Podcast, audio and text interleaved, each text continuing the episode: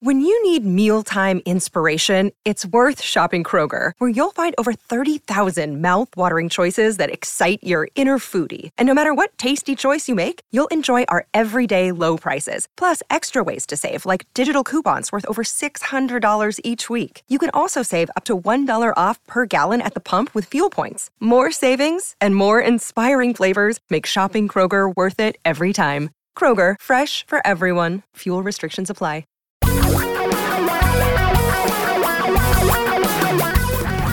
Reality radio for a really great future. We're talking real money. Hello, and welcome once again to the daily edition of Talking Real Money. I'm Don McDonald. Thanks for listening. I appreciate it.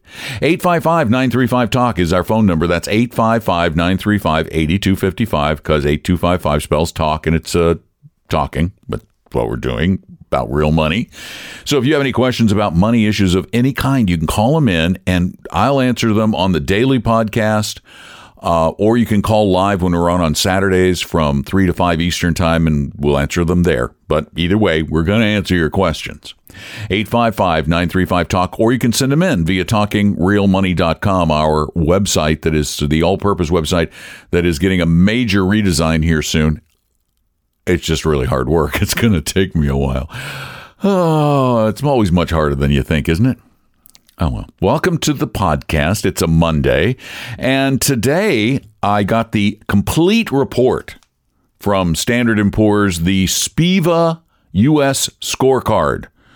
This just came out today. We had the preliminary numbers a couple of weeks ago, but I got the whole big thick thing today. SPIVA stands for S&P index versus active. So it's index the indexes versus active mutual fund managers. And uh, last year, the S&P 500, which is the big blue chip index, was down four and a third percent, 4.38 and that was uh, it, the first loss for a year in 10 years. The S&P Mid Cap 400 dropped 11% for the year. The Small Cap 600 lost 8.5% for the year. And how did active mutual fund managers do? Well, if you listen for any time at all, you know they underperformed. Most of them were beaten by simple, cheap indexes. As a matter of fact, now, 2018 was one of those years that was supposed to show us the strength, the power, the skills of active managers. Oh, just give us a down year, they said after the past 10 years of underperformance. Just give us a down year, please. Well, they got their down year. And their down year was the forced, forced, yeah, maybe that too. Was the fourth worst. I just made a new word. The fourth worst year for U.S. active mutual fund managers since 2001. 70, well, 69% lagged the S&P 500 or the S&P 1500 composite for the year. That is only exceeded by 2015 when 74% lagged the market. 2011, when 85% lagged the market. And 2014, when 87% lagged the market. And every once in a while, active managers have had an okay year. 2009, only only 41% lagged the market in 2009, 43 in 2013. So that's still a lot who don't beat the market, but it wasn't as terrible over one year periods. However, when you go out over extended periods of time, their performance against the indexes really looks awful, which leads you to believe that those short periods where they actually performed decently, you know, more than half beat the market may just have been aberrations because when you look at all of the domestic stock funds in the US versus the S&P Composite 1500, which is the large, mid cap and small indexes all combined. Over 5 years, 88% of mutual fund managers underperform the indexes. Over 10 years it's 85%. Over 15 years, it's 89%. It's terrible. They perform horrifically. There's no point. There is, again, no evidence whatsoever that mutual fund, that active mutual fund managers provide anything of value to their customers. Nothing.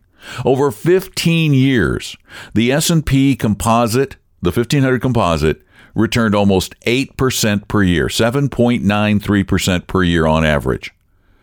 While all of the domestic funds in the country, this is all of them, equally weighted, returned 6.5%. Mutual funds are being killed by the indexes in every single category large cap, small cap, mid cap, uh, uh, real estate funds. The average real estate fund in the country did 7%, but the S&P real estate index did 8%. And it's over and over and over again and it and it's even worse.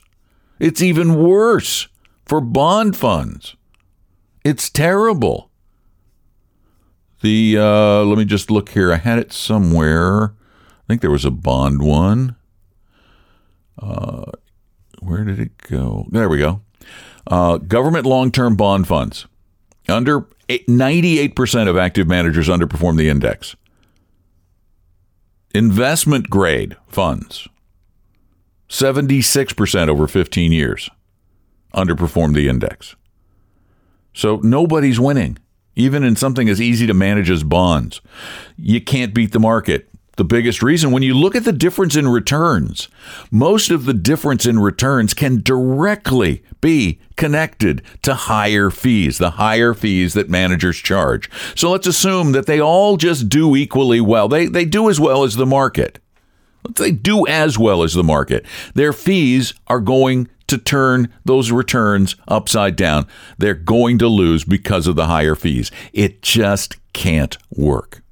855 935 talk is our number 855 935 8255 and by the way you can check the S&P stuff out at uh, uh, S&P indices uh, uh, S P I N D I C E S dot com you can see the the scorecard there it tells you a lot and these things keep coming out all the time. 855 935 Talk. Call anytime, 24 hours a day, seven days a week. And let's go grab a phone call.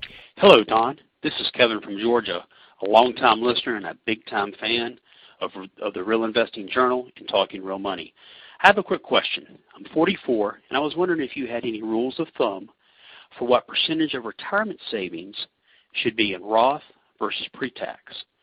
Obviously, I understand that Roth is ideal, but for someone in an effective tax rate of about 16%, should I over the next few years convert any pre-tax to Roth, or is there a sweet spot or advantage of keeping some as pre-tax?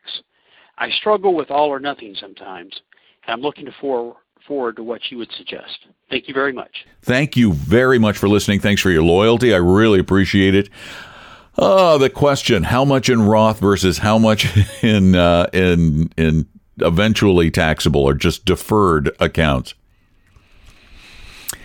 Well, my answer is I want as much as I can have in Roths. I'd, I'd have everything in Roths because there's just nothing like taking uh, growing money tax free and taking it out tax free. You just can't beat it. It's wonderful. If I could have every penny I own in Roths, I would be very happy because you can take, there's no downside. You can take it out once you're retired after 59 and a half. But whether to convert or not, whether to convert the the qualified assets, the IRAs, the 401ks and the like into Roths really depends on a couple of things. One, your current tax bracket and as you said yours is low right now. That's good. Two, it appears that you're a saver, you're an investor. So, what do you expect your bracket will be like in retirement? If you think you're going to pay a little bit more in taxes, plus you're worried about getting hit on your Social Security and the like, you may want to do some more conversion right now. You're, you're in a low enough bracket. Convert enough that it keeps you from creeping up a bracket that requires a little pre-tax planning. But that would be my only qualifier on it is convert up to the next bracket. And if you think you're going to be in a higher bracket in retirement, convert all you can without hurting yourself in the short run. Again, I would have everything though. Everything in Roths if I could. There's no reason to have that magic mix between the two. It's just a matter of where you saved initially and what your situation was then. There there may have been times when you needed the deduction of the regular accounts and now that you don't, Roths make more sense. So I would fund Roths, but I would do a little conversion too. Thanks very much for the call. 855 935 Talk is our phone number 855 935 8255. If you have a quick question, leave it at that number. I'll answer it on one of the future podcasts. Listen every day. And if you have a bigger question, a lot of people say, Well, Don, I didn't know you also now run an investment advisory firm. For most of the time I did my talk show, my national talk show, people kept saying, well, why don't you just run an investment advisory firm? Because you're at least honest. And so I finally did, along with my good friend and partner, Tom Cock, who, I, who I've worked with for years. He used to own a radio station I was on.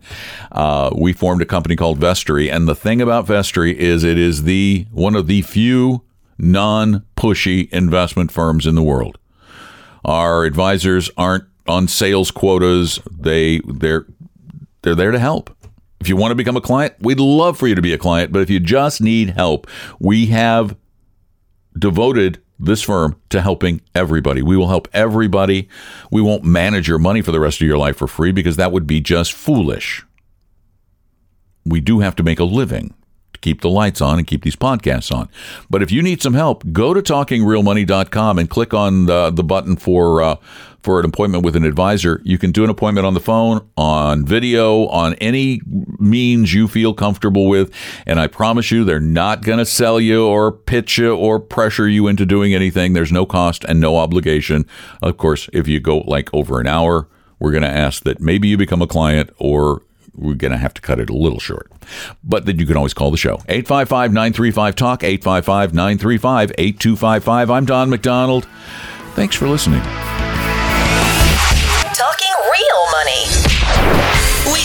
That the information provided on Talking Real Money is for educational and hopefully enjoyable purposes only. Providing personalized financial planning or investing advice takes time, so please consult with a really good fee only fiduciary investment, tax, or legal advisor. We know a good one. Investing must always involve risk. In other words, you can and probably will lose money at times. Also, as much as you want it, no one can accurately, consistently predict the future. So, past performance doesn't tell you a darn thing about what the future will bring. Unlike many other programs that say something similar, Talking Real Money is not trying to get you to buy or sell any financial products or securities. Instead, the program is provided as a public service by Vestory, a fee-only registered investment advisor. Thanks for listening, and please visit talkingrealmoney.com for more information and disclosures. That should keep the lawyers happy.